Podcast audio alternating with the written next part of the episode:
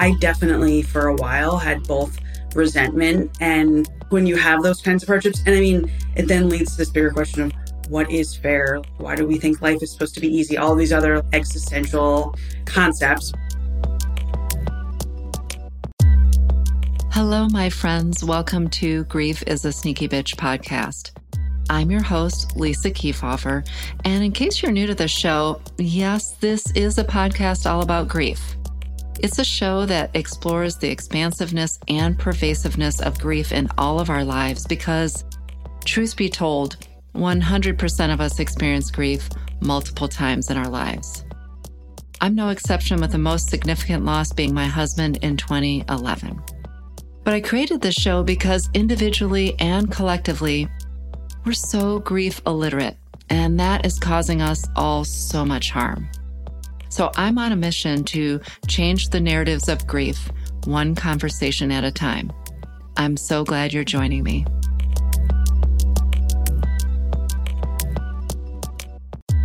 Today's episode is brought to you by Eterniva. There are so many little and big ways we carry our person or our pet with us in the wake of loss. Each act of service we do in their honor, each remembering ritual we perform, each story of them we tell of them helps us do just that. The team at Eterniva is on a mission to help all of us remember our loved ones remarkably. They've created a way for us to celebrate our remarkable loved ones by turning their ashes into a diamond. You can learn more about them by visiting www.eterniva.com. Oh, and don't forget to check them out at Eterniva on TikTok too.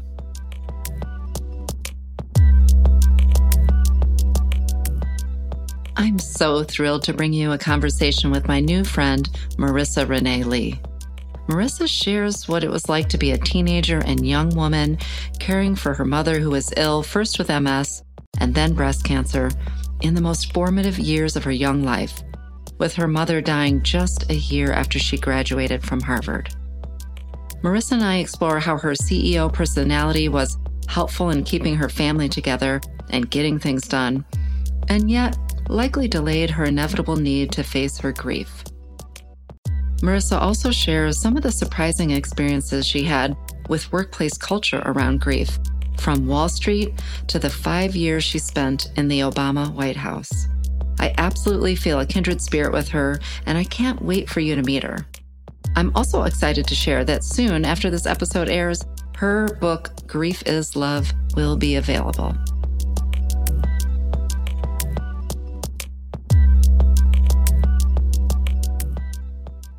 Listeners, I am so excited to bring you this conversation with Marissa Renee Lee. She and I have been connecting, I think, off and on over the last year. I'm a big fan of her work and her wisdom. And Marissa, I'm so excited to say these words. Welcome to Grief is a Sneaky Bitch podcast. Thank you so much for having me. This is going to be so much fun. I know. Y'all, just true confession time. I've been nerding out a little bit before our conversation today about all the similarities really we've had, interestingly enough, and kind of worldviews and experiences as women, as people have experienced loss, as entrepreneurs. So I'm really excited to explore these aspects of your life and just to share your wisdom and what you've learned with our listeners. So thanks so much for for being here. Absolutely. Thank you for having me. Yeah. So I wanted to start our conversation today where I start all of my podcast conversations. And that's inviting you to sort of reflect a little bit on what your earliest memories of grief were in your childhood, perhaps, or your young adult life. And the reason I ask this is I think we learn grief beliefs by both the explicit and implicit messages adults in our life show in their behavior and their language around loss. It could be death loss or some other kind of loss, because of course we grieve non death losses. And we end up with these beliefs, and sometimes those beliefs serve us in our adulthood when we face a loss, but sometimes those beliefs can, I don't know, get in our way. And so I always invite people to sort of like, open up and think about what were those earliest grief beliefs? How were the adults in your life showing up for their grief? What do you think you learned from that? Yeah, so that's an interesting question. And I haven't had a chance to dig into this fully yet. But I think that in the Black community, there is less avoidance of grief and death when it comes to children and like what is and isn't shared. So, from my perspective, my earliest memory of grief, my mother had an older brother who I adored.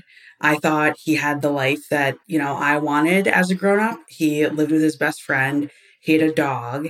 And in my mind, at least, every time we went to their house, we had spaghetti and meatballs. So that was the life, right? What more could you ask for? Yeah. Exactly, exactly. And then I remember one day my mom said that he was really sick and he was in the hospital and we were going to go see him because we might not get to see him again. And I would have been four or five, I think five years old. And so we went and we visited him in the hospital. And I just remember thinking, this is sad and heavy. You know, like it like had it had color to it to me, but the color was all just dark and heavy and sad. And then he ended up passing away. He was a gay man living with AIDS. You know, that's why he lived with his best friend. Like that was the language back then, right?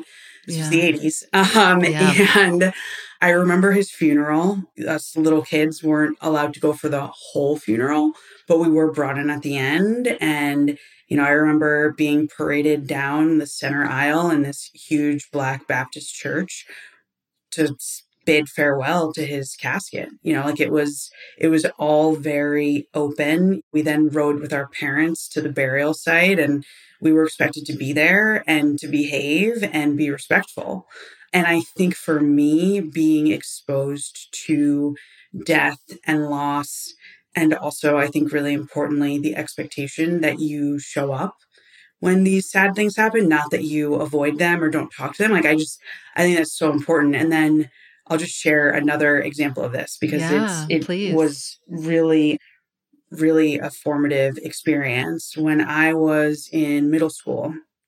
My best friend at the time didn't show up for school one day. You know, I can remember going to school thinking, "Oh, it's weird that she's not here." I then ended up getting called down to the principal's office where they informed me that the night before her father had been in a car accident and he got into a fight with the guy and the guy shot him and he died on his way to the hospital. And this is a man that, you know, I'd known for years. He was a family friend of my parents, like sleepovers at my best friend's house, you know, the whole thing. And I just, I was 14 years old, had just turned 14 years old. And I remember being shocked and overwhelmed. And then the school actually had me call my parents to tell them and to have them come and pick me up. So I know if y'all could see me right now, I had a little tilted head, curious look there. Yeah. As an adult, I am like, this is one of the many things that we are talking about. We talk about the adultification of Black women and girls. Like, yes, barely 14 years old. And I'm going to call my mom and tell her that one of her friends right, has, has died, died, was murdered yesterday. Like, what? But let me tell you what my parents did. You know, they picked me up, took me home. As soon as I got into my parents' house, mom said, You have to call, you have to call your friend. Like, you have to call Jillian. And I was like, What am I going to say? You know, like, what do you, and she said, Tell her you're sorry. And she had already started dialing the number and everything. So, forced to get on the phone, express condolences. And then we went over to their house as a family. And he was Jewish. So, he had to be buried the next day. And my parents informed me that I was going to be spending the night with my friend. So, she wouldn't be by herself. And like, I can remember we were watching 90210, eating Oreos, and my mom calls me and is like, You're staying here tonight, and then you're going to go to the funeral with your father tomorrow. And I just, even now, it makes me cry a little bit just from the anxiety that I felt in that moment. But they didn't mess around. When horrible things happen to people, you show up. And so for me, that ethos around death and grief and being supportive and being open and finding a way to be kind and full of empathy when bad things happen to people, it's stayed with me. Oh, there is so much wisdom and beauty about that story and your parents. I know your mom's Lisa. What's what's your dad's name? Sam. Sam. Lisa and Sam, shout out to the two of you, right? For really this is the thing that I'm always trying to get at. It's modeling. So they both in their yeah. behavior, but also explicitly. So the implicit and explicit said, we all face hard things And the way we navigate that is we show up for people in their hard things and trust that they will show up for us. And I loved how your mom was like, it doesn't matter what you say. It's the yeah. showing up. You yeah. know, I have this line of empathy cards. I always say that it's like people get hooked on what is the right word. And I think it's because we assume we're going to be able to fix them with our words. And you can't fix somebody's grief. You can just help them feel less alone. And you know what I always say? And it's something that myself and my Supportal co founder, Jackie, like really firmly believe. It's not the people who said the wrong thing that sticks with you over time after these terrible things happen. It's the people who said nothing. It's the people who you expected to show up who didn't show up. That you will always remember. Yes. Well, you, me, and Jackie share that belief for sure. I always say that not saying something is saying something. Yeah. Yeah. That's sort of the expression I use. So if you get so hooked in your, and because we, and you know, we all do the best we can. So I'm not kind of judging, but it becomes about you, the yeah. grief supporter. Like when you yeah. get hooked on, like, I don't want to say the wrong thing or, ew, sadness yeah. makes me uncomfortable. It's, like, it's, it's like, not about you. It's not about you. Yeah. Get out of your own way. Yeah. Well, I definitely want to talk about the adultification segment and I want to talk about of black women and particularly because I you wrote this beautiful piece for Vogue that I think ties a thread there and we're going to definitely get to that later in our conversation but I wanted to talk to you have you begin to share a little bit about the sort of trajectory of your life that led you to really coming to understand as an adult what grief is that led you to do some really beautiful important work co-founding a nonprofit, the Pink Agenda, and I can definitely relate. I co-founded a nonprofit care box program after the loss of my husband. You've created Supportal, which you just referenced, we're going to talk about, and a lot of the work that you're doing. And this forthcoming book, although by the time we air this, it might be out already Grief is Love. But can you tell me a little bit about your journey of being a caretaker with your mom first and your mom, Lisa? Yep. Shout out to the Lisas in the world. and just a little bit about that journey and what you sort of learned accompanying your mom in those different experiences of her life up until her death.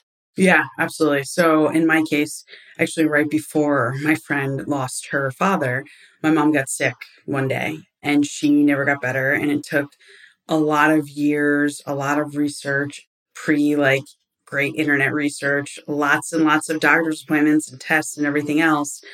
But ultimately, we realized a few years later that she had multiple sclerosis. And unfortunately, because of that whole period of trying to find answers and misdiagnoses, by the time we found out, it had done permanent, irreparable damage to her brain. And so I had a sick parent from the time I was 13 until she passed away when I was 25. And in between MS and her death, she was diagnosed with stage four breast cancer a couple days before I graduated college. So I actually took a year off after college to just help my parents figure out how to navigate this very complex health situation. Cancer that had already spread into her bones, plus this other disease MS. that was, yeah, attacking her neurological system. It was a lot. I think at the time, I definitely had moments as a teenager and young adult where, like, I knew it was a lot to be in this caretaker role, but I didn't really do anything about that. You know like I, I didn't do a great job seeking out support support or, okay. yeah or like regular therapy. Like i might go for a little while and then i would stop. Like i just i wasn't great at acknowledging it because i was just kind of like well this is life. That had been my life since i was 13 years old and it's only now that i'm 38 almost 39 that i can see like oh i probably could have used some real help sorting through all of that yeah yeah, I think there's something really interesting about the caretaker role, especially when you're a young person. Of course, it feels sort of out of order when we end up being kind of the caretaker to our parent, but also at that developmental stage when you are supposed to be sort of individuating and going out on your own and and you're kind of there. I can relate. I don't know that I've shared it before, but my mom went from a very active professional person to basically not being able to get out of her bed for months and after lots of misdiagnosis was diagnosed with chronic fatigue syndrome.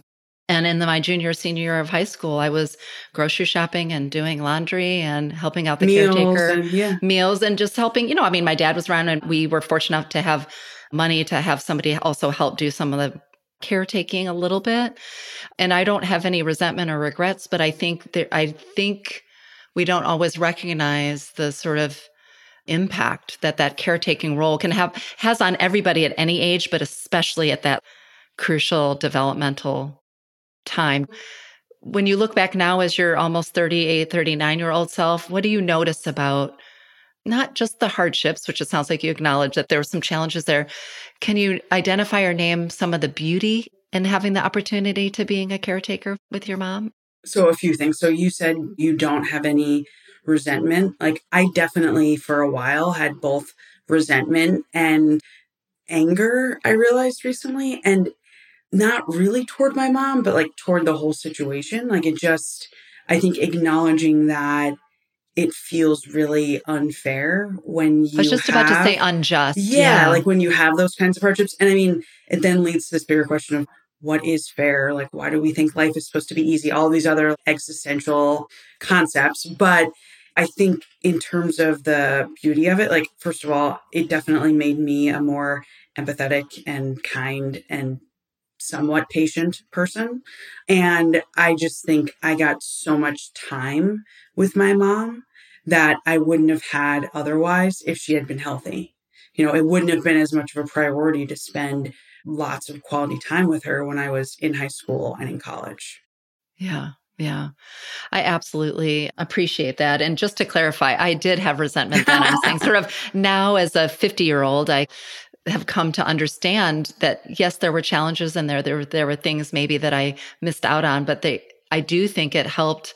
My mom had been previously a very successful working person and was worked kind of 24 seven. So in some ways I got to spend more time with her, but also to your point, I think I understood I think I gained a sense of empathy and sort of compassion in ways that I maybe hadn't as a 16, 17, 18 year old. Totally. I also think for me, and some of this became something that I had to overcome, but it shifted how I think about marriage and long term relationships. Because unfortunately, like I saw firsthand the worst case scenario that you yourself have experienced. Like you find your person you build a life with them, they get sick and they die. And that just that left a big imprint on me as a young person. Yeah. When we come back, Marissa shares what it was like when her mom died, her instinct to manage and take charge, and frankly, the cost all of that had on her, both physically and mentally. I'm your host, Lisa Keefauver you're listening to Grief is a Sneaky Bitch podcast with my guest, Marissa Renee Lee. Hey, friends, I just have a quick favor to ask you. If you love the show, after today's episode, please consider heading over to Apple Podcasts, finding the show, leaving a rating, and write a review too. Oh, and if you know someone in your life who's grieving or trying to show up and offer support, why not share the show with them too?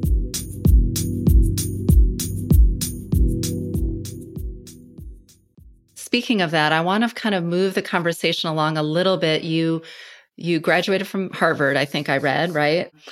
And your mom was diagnosed with stage 4 cancer. Your dad, you know, Sam was around. Did you start to have conversations with your mom and with your dad about how she wanted to spend this last time? Was there a presumption that this was not, you know, curable? So from the beginning, we were told by doctors that her cancer was treatable but not curable. It had gone too far already. And this, you know, this is now going back, gosh, she was diagnosed in 2005. So this is also a long time ago, lots of different treatments available nowadays, of course. My father is the person who was praying for a miracle, like for the cancer to just magically leave her body I would say until the day she died. Whereas my mom and I were like, okay, we need to make a plan, especially when she stopped undergoing active treatment. Because, you know, at least when she was undergoing treatment, we knew that we were kind of delaying the inevitable. And as long as the treatments were keeping things stable, it was good. But then we just reached this horrible period in 2007 where it was just infection after infection and, you know, all sorts of other complications as a result of the treatments. And so by this time in 07, they'd given her six months to a year. So at that point, me being me, I became the CEO of my mother's death and had like spreadsheet with all of the tabs and I was asking her all of the questions and taking notes on her answers, everything from what she was going to wear for the funeral to pallbearers to what to do with pieces of jewelry, a bill that my father might forget to pay, make sure it gets paid, you know, all of those things because she was still even with MS and, you know, dying from cancer, she was still like managing like the household budget and expenses and things like that. It was like old school marriage. All right, Lisa. Yeah. All right. It was pretty wild. So my dad and I had very different approaches. So like yes, mom and I had those conversations and she would always say to me that even though I, I have a younger sister who suffers with bipolar disorder, and so like I was very worried about my sister's well-being when my mom died. My mom was most worried about my dad. Yeah. So yeah. Yeah. I mean, but you know, you're married. That's what wives do. We worry about our partner too. Yeah. That's a very adult role that you stepped into. I know you were a young adult then, but we joked earlier, you and I were talking about the kind of entrepreneurial spirit, and you kind of were. I know I've read somewhere you've, you know, you were running for elected office in grade school. So you've kind of always been a person who's kind of take charge. Do you think that looking back now, that was there some gift in the sort of being able to at least be of service in that way as you accompanied your mom? I think in retrospect, like that is one of my coping mechanisms, finding the things that I can control and do that feel, you know, quote, useful, productive, etc. That's how I cope when shitty things happen. I wish that there had been another adult around, you know, like an older adult around who had said, you also need to take more breaks and, you know, maybe consider taking a vacation or getting some more help with therapy or getting medicated. You know, like I had horrible anxiety and depression and wasn't sleeping and it wasn't being treated very well by my doctors. But, you know, I was a kid. So, like, I didn't know. So I did the thing that gave me the most peace. And I also, now looking back, view it as like a final act of love because my mom knew that she could trust me with that information and she could trust me to execute. And so I'm glad that I at least had it and was able to help her live the way she wanted to the last few weeks of her life. Yeah. Marissa, I think that's so beautiful what you just shared, which is sort of the both and, which for my listeners know, I'm like literally my next tech two is going to have an ampersand in it. Like and is sort of what I value most. But I love that story that you just shared because there was the both and being in caretaker mode, as you called it, CEO mode, had its usefulness. It had a way of connecting you with your mom. It also was, frankly, a coping strategy for the immense anticipatory grief that I imagine that you were oh, experiencing. Oh, yeah.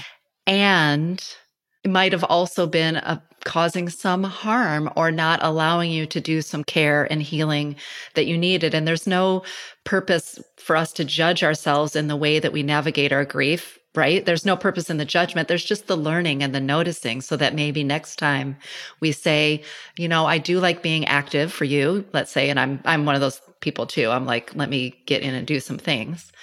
And I know that I have to work hard to do self-care because that's important too. Exactly. Yeah. So it's a really beautiful both and.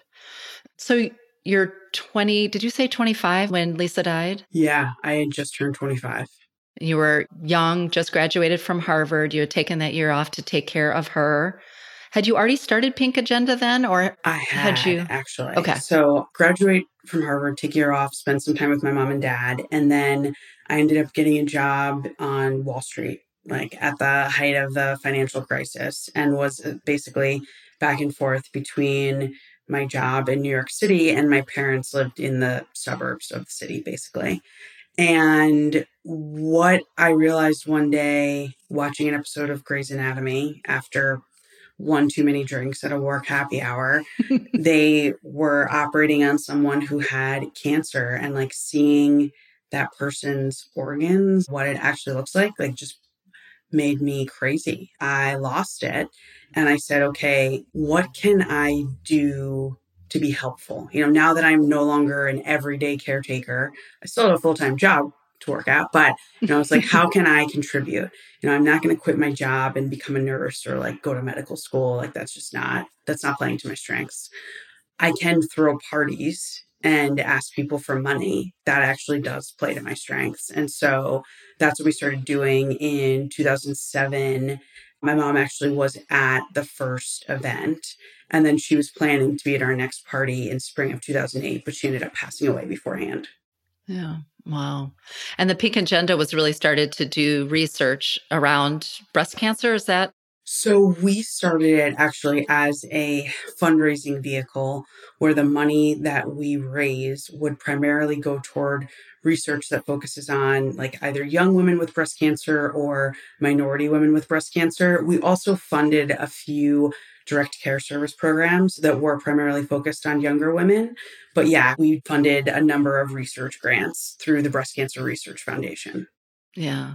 So here's another example in the sort of through line of your life where you face this very personal, challenging thing. And I just, I'm nodding and laughing a little bit because literally me sitting here interviewing you about this, I have a similar story. But you said, I'm doing this work and I'm showing up in the world on Wall Street, but there's something else I'm meant to do. And how can I use my personal experiences and my skill sets to be of service in the world? And thus became Pink Agenda. And I co-founded a cancer nonprofit myself and to help cancer patients. I mean, I've been there. I think culturally in this country anyways, we over go towards, you know, productivity and kind of like, you know, we're we're a little crazy in the way too productivity way. And I do think when we have moral distress or we have grief, I do think there is therapeutic value in being of service to somebody else, of, you know, doing that. And so I can really appreciate and admire what you did with Pink Agenda because there is, it's not just that you're helping other people, but there's some growth. What do you think you learned about yourself or how your grief began to move in those early years of the Pink Agenda? Or did it? I don't want to make an assumption. Yeah. I mean, the early years were hard I think having the work at the Pink Agenda definitely laid the foundation for the grief work that I'm able to do now because I got early practice, like talking about my mom, talking about her journey with breast cancer, like talking about our family, etc. But in some ways, I will always wonder if having that productive outlet was somewhat counterproductive because it meant, once again, you know, I wasn't taking the time to do the harder sitting still emotional work. Instead, I was working full time, trying to like do what I could to help support my dad and my sister who were really struggling with their grief, running this nonprofit, dating Wall Street yeah. guys. You know what I mean? Like I was yeah. basically doing almost anything other than really Attending, dealing with sitting in feelings. it. Yeah. Yeah. Yeah. Sitting like, in the suck, as one of my guests once said. And I yes. love that expression sitting in the suck. And yeah. you know, that's the only way that you really move through it. So part of me wonders if, you know, if I didn't have the pink agenda, might I have been forced to deal with some of that stuff sooner? Maybe, but who knows? And at the end of the day, it's still a functioning organization that's helping people. So it's not like I regret doing it. It's just I'll always wonder if maybe I should have spent more of that time in therapy. Yeah, yeah. Being someone who did both, by the way, I moved across the country, co-founded a nonprofit, raised was raising my daughter full time. I was in therapy, but I was doing I think, you know, again, when I look back, I think there were a lot of ways where I wasn't really, you know, attending to my grief in the ways that I and I had some trauma related to my grief too, so I wasn't attending to that early on. And that is also a functioning organization you know we all do the best we can with what exactly. we have. I think there's there's so much i call it grief thieving you know like we grief compare each other's grief. And we do it to ourselves by the way so often you know like that criticism. And i think it's important to be mindful like hey is this approach working for me or not? But there's not really any value in my mind or purpose of criticizing ourselves no. right? Yeah. No. so you know it's just interesting. We're going to eventually get be talking about grief as love of course. But one of the things that i admire again about the through line of your life and your work and your approach. But I think the lessons in particular that you learned from caretaking your mom and then having your mom die is that although you were already a decidedly direct person who went after what you want, you came to the conclusion around that time that you were going to work for this newly, I think at the time you decided maybe President Barack Obama wasn't quite yet President Barack Obama, but you said, I'm going to be in that White House doing that work. And you shared something in the in Modern Loss. You were one of the writing contributors to Modern Loss, which by the way, if y'all haven't read that book, I definitely recommend it. They invited some brilliant contributors to contribute to this book on loss. And is it weird if I read you a passage from your no, own book? No, so I, I haven't thought about those words in a long time. I'm okay. Excited. I mean, it's really your section is only three pages, and if I had a longer show, I'd read the whole thing because it's all just full of goodness. But you sort of talked about as this time you're watching your mom sick and die. This is a time where this young upstart Obama guy is making a bid for the presidential office. And you said this, which I thought was really straight on about how we can use even the hardest things that happen to us to make more visible and more clear and more committed what are we going to go after? Like what matters in life? How are we going to go after that? And you said my mother's absence has created a steeliness in me one that lets me stare down risks and take on assignments that might overwhelm someone with thinner skin. I'm no longer afraid of the impossible. I'm not easily inundated or intimidated I hire, I fire, I fundraise without fear because I know what real fear feels like fear that keeps you up at night, knowing morning will bring you one day closer to being without the person you love, fear of the day death knocks on the door, and knowing it's your job to help usher mom between two worlds. By contrast, organizing a meeting for the leader of the free world doesn't seem all that hard. I mean, I read that book and I was like, damn. And I just like slap my copy down because that is the truth. I mean, I'd love, of oh course, to hear about what you learned navigating grief in the White House. But the truth is that when we face hard things, when we are faced with grief, whether it's a, you know, quote unquote out of order loss as losing a child or a spouse or a parent, whatever that loss is, we have an invitation to allow that to help us get really clear and let go some of the sort of maybe trivialities or worries that we might once let consume us and get really clear about our time here. And not everybody does that or it doesn't always look the same, but it seems to me in reading a little bit about you before our conversation today that that was another turning point. Yeah. Yeah. And I would say for me, with my mom's death, it was, it's been twofold and it's kind of shifted over, gosh, now almost 14 years. Initially, it was a sense of entitlement combined with this, frankly, like fear about my own time. I was just 25 when she died. She just turned 49 10 days before she died. So that then became the age in my mind. Like, what if you only have until 49? That's only 24 more years. What are you doing? So that became my motivation around everything. Now I think it's more, am I acting in a way that's aligned with my values and what I think I can bring to the world to help people.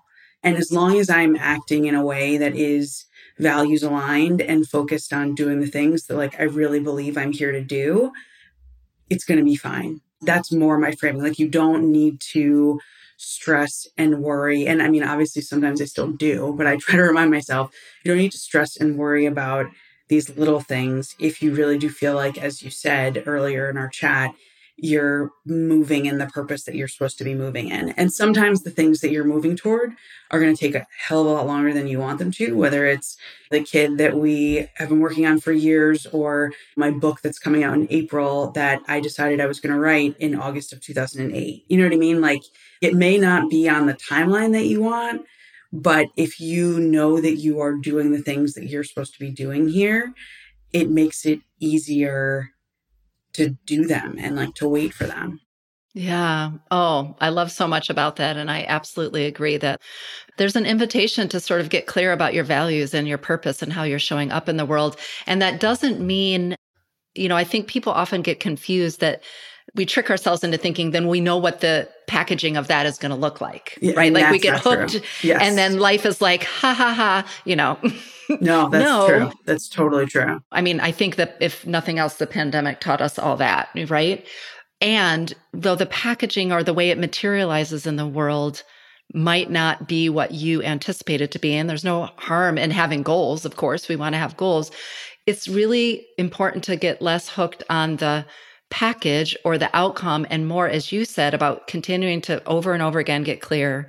Well, where is what is my purpose?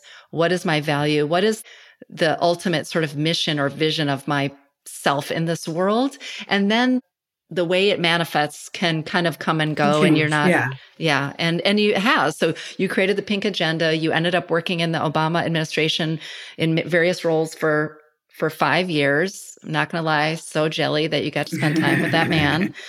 Amazing. I want to talk a little bit about then that how that grew into your sort of I know you after you left you sort of moved into the consulting and entrepreneurial world and supportal but I think I'd be remiss if I didn't ask you know I do a lot of work with health care companies and also corporate companies around grief culture in the workplace. And talk about a high powered workplace. I can't imagine that the White House isn't the most high powered workplace environment there is. When you look back, how do you think about what space you were given to carry that? I mean, at the time it was Obama and of course Vice President, now President Biden, intimately experienced with grief in his life. But what do you think you how did you experience grief in the workplace, I guess? No, that's a great question. So let me actually go pre-Obama to my time in Yeah. banking. I reached a point where you know we were taking my mom off of treatment, and I just wanted to be able to spend as much time with her as possible. And I went into the bank, and I told my boss's boss that I needed to resign because I was just like, I can't do everything that's expected of me here. Plus, like be there most of the time, which is where I really want to be. And again, this is 2007, 2008, remote work, not as much of a thing back then. You know what I mean? And they said, no. They said, we're not going to let you, unless you really want to leave, we're not going to let you leave because of this situation with your mom, which they knew about from the beginning. You know, I was transparent from my first interview there they were like, if, if you want to be here and if you want to still have work to do, we'll find a way to make this work. And they did. And, you know, like that's not what people think about when they think of, and it was like a conservative, old school, you know, like Prescott Bush is one of the founding partners of the modern bank, kind of a place where, you know, youngest person, one of two girls, only black person. But when it came to grief, yeah, and they were huge, huge supporters of the charity. Like they basically funded the charity in the early stages. Yeah. Wow, that was I did not see that turn coming in your No. story and what a beautiful surprise. Yeah. It was, I mean, I looking back, it's like, because my immediate boss, I love him still super close with him and his wife. But the more senior people, you know, I mean, I was a kid. I was, Right. I was a kid. They could have easily been like, okay, bye. Yeah. No, they were like, absolutely not.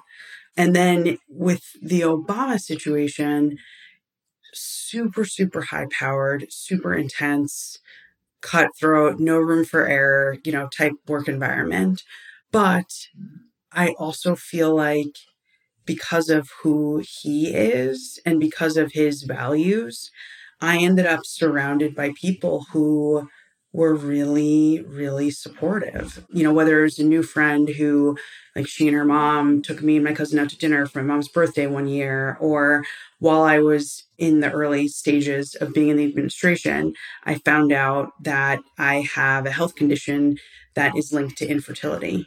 And so, you know, when I found that out, of course, it was right after my dead mom's birthday. I was sent home from work. I was sent all sorts of food. And then they put together for the anniversary of my mom's passing, they put together a pub crawl that a bunch of us went on. And so, you know, I was honestly as supported as I could have been in that kind of work environment, I think. That's pretty remarkable. Yeah, I mean, that's as I said, the most I can only imagine the most high-powered work environment really that you get.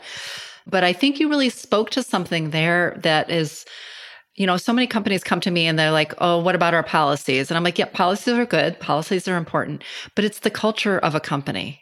It's the kind of people you attract. It's the kind of empathy that you either hire for or train about. And that's what you're talking about. It wasn't, you didn't just list like, well, we had blank, blank, and blank policies. You said, no here idea. was the culture, yeah. right? But it was the culture of the people, of the colleagues, of supervisors. And I think that's everything, right?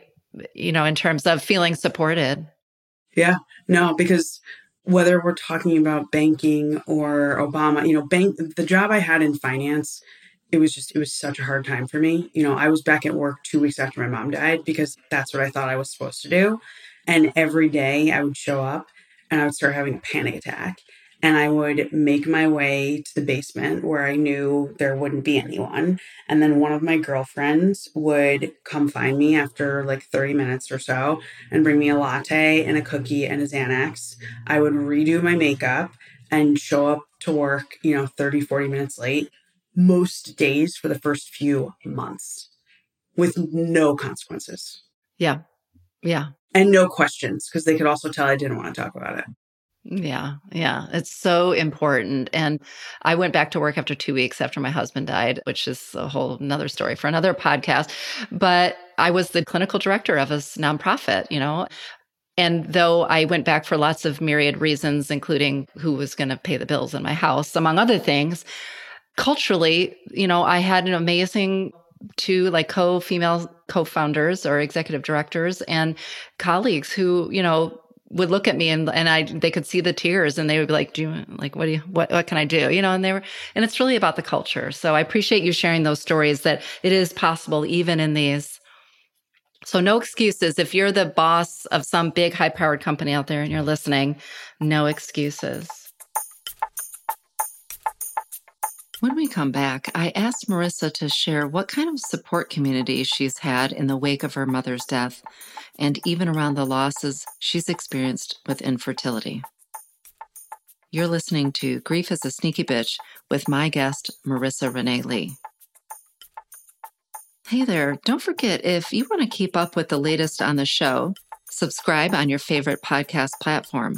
But if you also want to get some behind the scenes news, information about my work with individuals and companies, the latest on the book that I'm writing, same title of this show, Grief is a Sneaky Bitch, head over to lisakeefauver.com. That's Lisa, K E E F A U V E R.com, and sign up for my not so regular newsletter. Why not so regular? Because grief isn't on a schedule, and neither is my newsletter.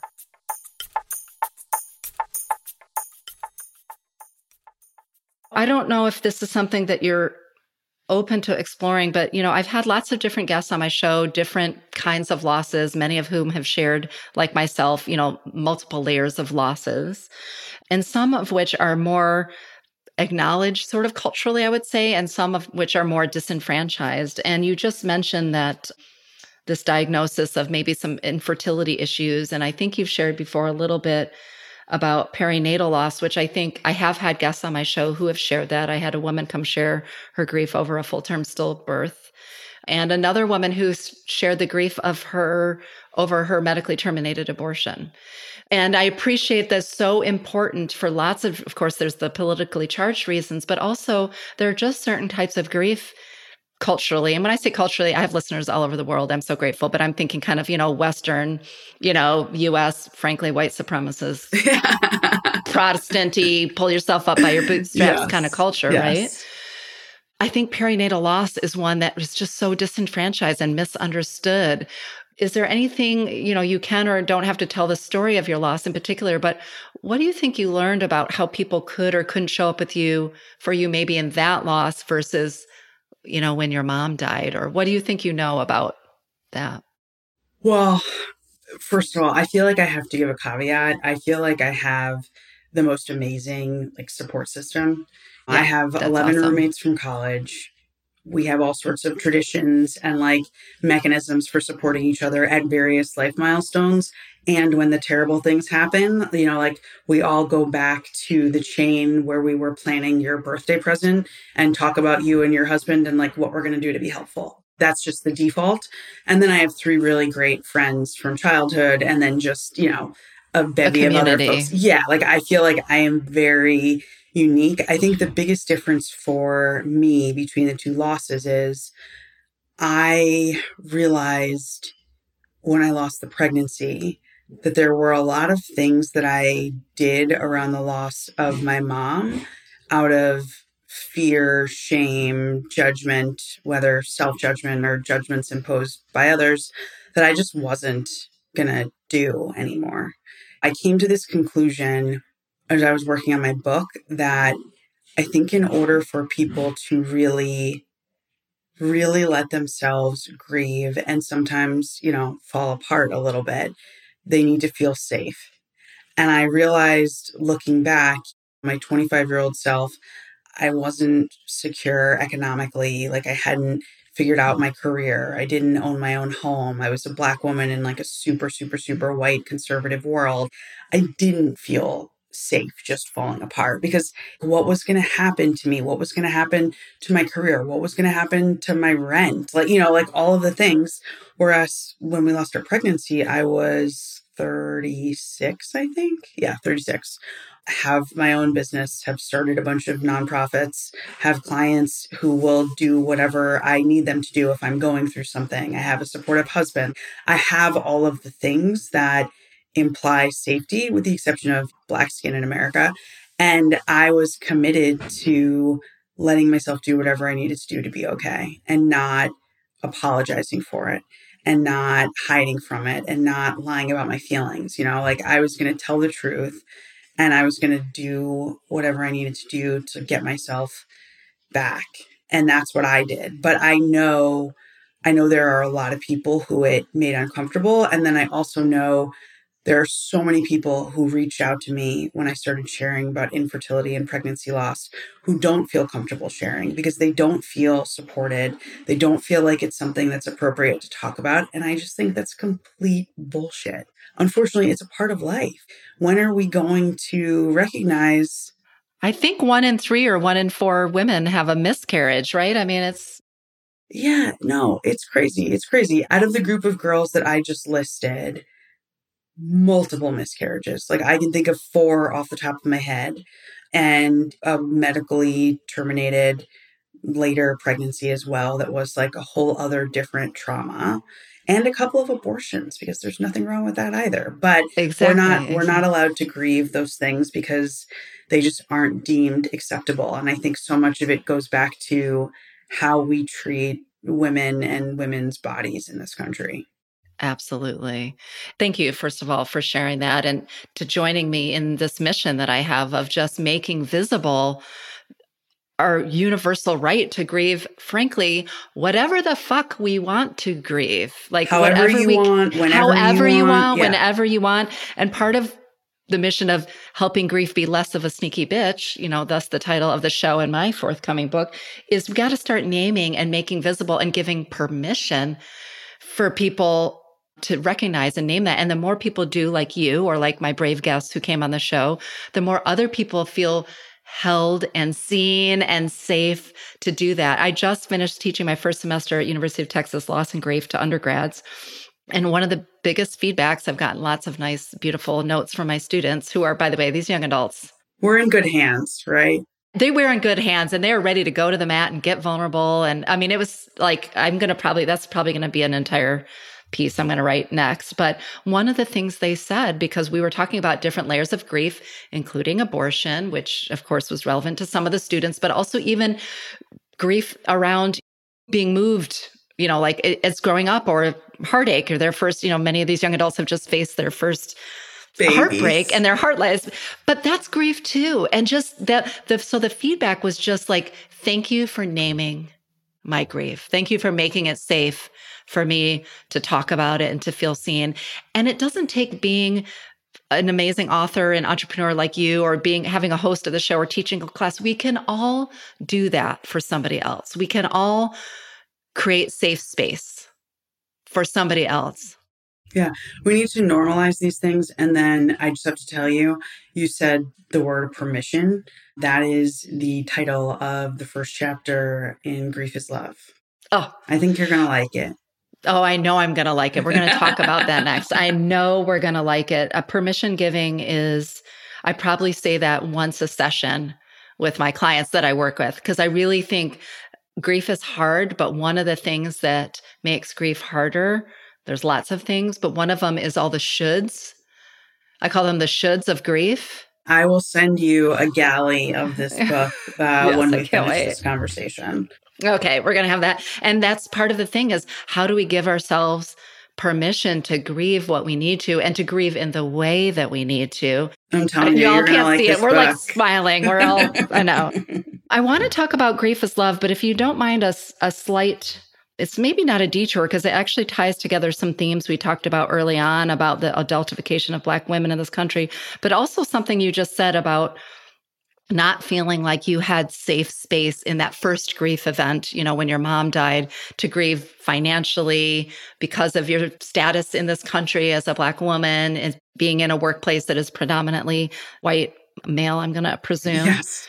in the financial world. You wrote a piece I came across, I think it's been a few years now, maybe in 2018 or 2019, but you wrote a piece for Vogue magazine about an exhibit, which I wish I would have known about because I would have gotten my butt to New York at New York's new museum, Grief and Grievance Art and Mourning in America.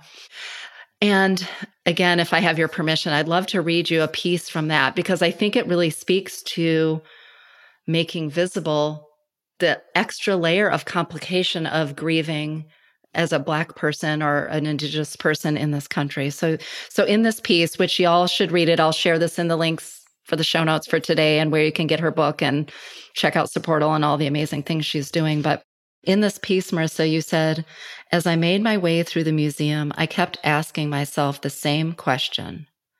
What might we collectively achieve if this country loved Black people as much as it loves Black culture? What might be possible if we gave Black people space to grieve, space to acknowledge the trauma that comes with Black life in America, space to process the pain of racism? Who might we be free to become?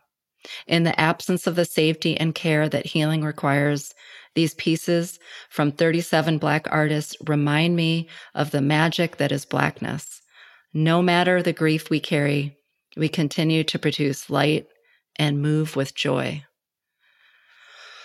I'm telling you what, I read that, and my listeners probably already know this heterosexual, cisgendered white woman here in tears. I mean, having done and spent a lot of time in in really starting to understand the impact of grief and institutional racism in this country and the history.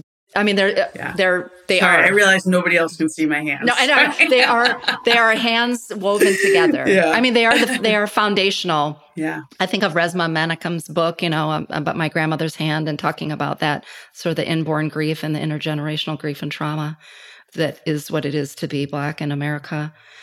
You wrote this piece clearly. Obviously, it was long after your mom had died. It might have been in the time where you had that loss I think that exhibit was earlier this year. Maybe earlier. Like April. Oh, okay. Yeah. So it was post yeah. pregnancy loss post pregnancy loss.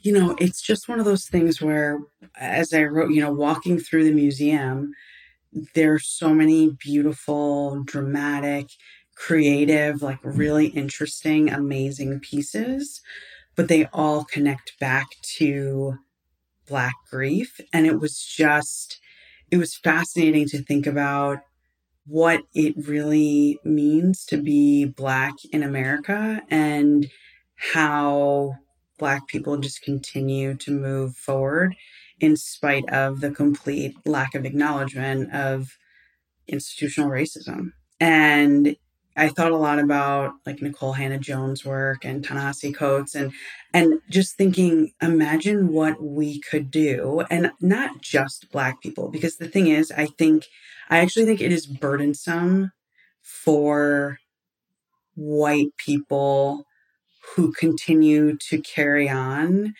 as though like race isn't an issue, as though we live in a colorblind country, as though racism doesn't matter, and as though like this country really is, you know, this idyllic place where people can just pull themselves up by their bootstraps and be totally fine. Like I think there's right. burden in oh, that. Oh, there's too. harm. There's yeah. harm. Yeah. Yeah. Absolutely. That's why I think it's like what might we collectively achieve? Like not just what could I mean, God, what black people alone could do if racism was really acknowledged and dealt with is like phenomenal on its own. But I really mind blowing. We can't even imagine. But yeah. I really think it's a question of what we all could do.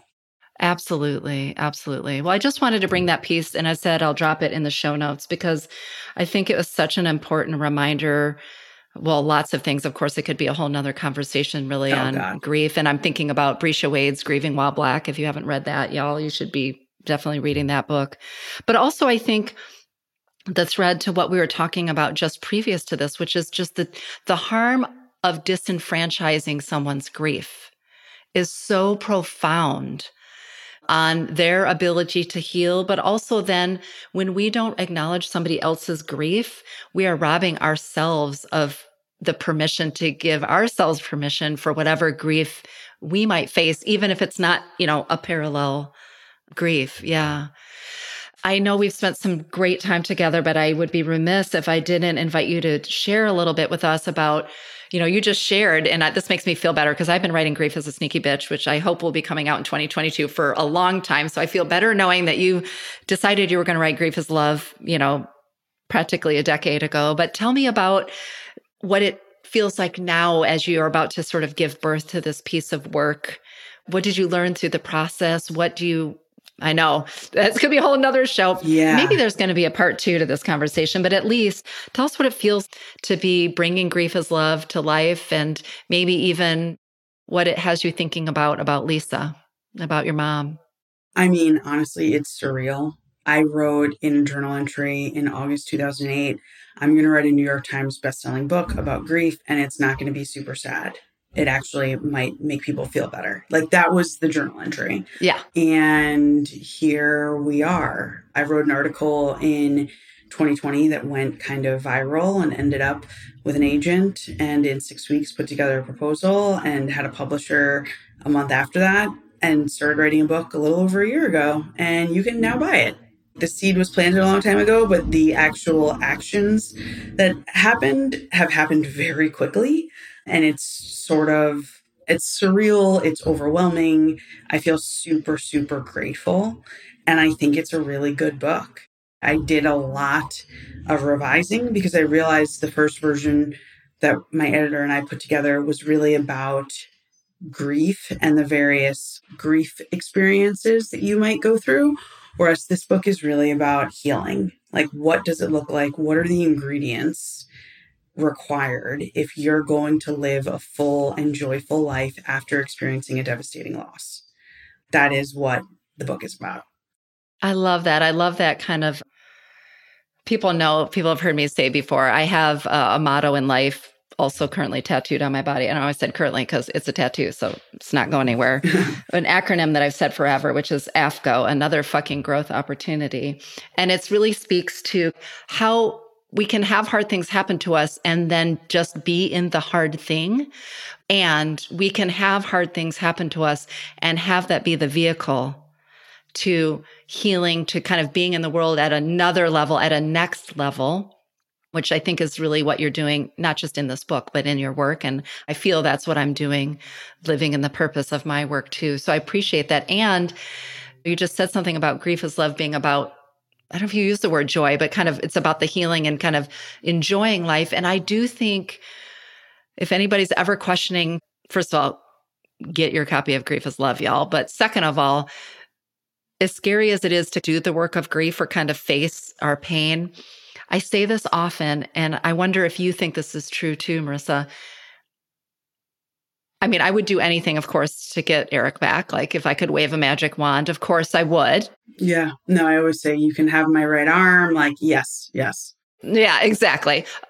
Okay. Assuming that's not going to happen, I think I experience more moments of joy and delight and amazement in my life now than I did before and losing my husband wasn't the only hard thing than I did before. And I think it's because I've done this healing work yeah, of grief. real. And I was always kind of a half glass full kind of person before, but this work has allowed me like I go on walks and just sometimes I'm like dumbfounded stop at a flower growing out of a crack in the sidewalk. I mean seriously, like I have this way of kind of voraciously you have a different commitment to being present, I think, or at least I do. And to being joyful. Yes. And to being present. Did you feel that way when you went into writing that book? Is that the message that you felt like you came to as you finished the book? No, I went into writing that book being like, holy shit, how am I going to write enough words for an entire book? Okay. Of course, on the okay. other side, I now seen I've probably thrown away enough words that they could fit into another entire book. The process really, it required a lot of self reflection and analysis because it's not a memoir. You're not getting right. like, this is my mom, this is what she looked like, this is how amazing she was, and then she died. Like, here is a theme, here's a tool, here's an ingredient that you need in order to live a full life. And there's a chapter on joy because joy is absolutely a part of it. Absolutely. I love that. And if you're, by the way, listening and you're real early in the grief, feel free in your mind to tell us both fuck off because you're not ready yes. to think about yes, joy. Like I okay. totally, if that's somebody okay. has said joy to me in the weeks after my husband's death, I would have possibly punched them in the face. I mean, yes. not really, but, but I don't of. encourage violence, but kind of metaphorically, I would have punched them in the face. So I think it's important to recognize that and I think it's important to honor that and just to hear Marissa's beautiful words. You're going to read this in her book, Grief is Love, that joy is there for the taking when you're ready. Yes. Yes. When Don't you're ready. Force it. Yeah. It's not meant to be faked. This isn't, you know, a make lemonade out of lemons, toxic positivity nonsense. It's just eventually you will find your way back to joy. Yeah. And they're going to be in little moments and they're going to be in little doses, but they will be. Marissa Renee Lee, thank you so much for joining me today on Grief is a Sneaky Bitch. I know we could have probably had three times the amount of conversation, but hopefully this will be the beginning of other conversations to come. Thank you so much for sharing your story with us and your wisdom and your heart with us. Thank you for having me. I really appreciate it.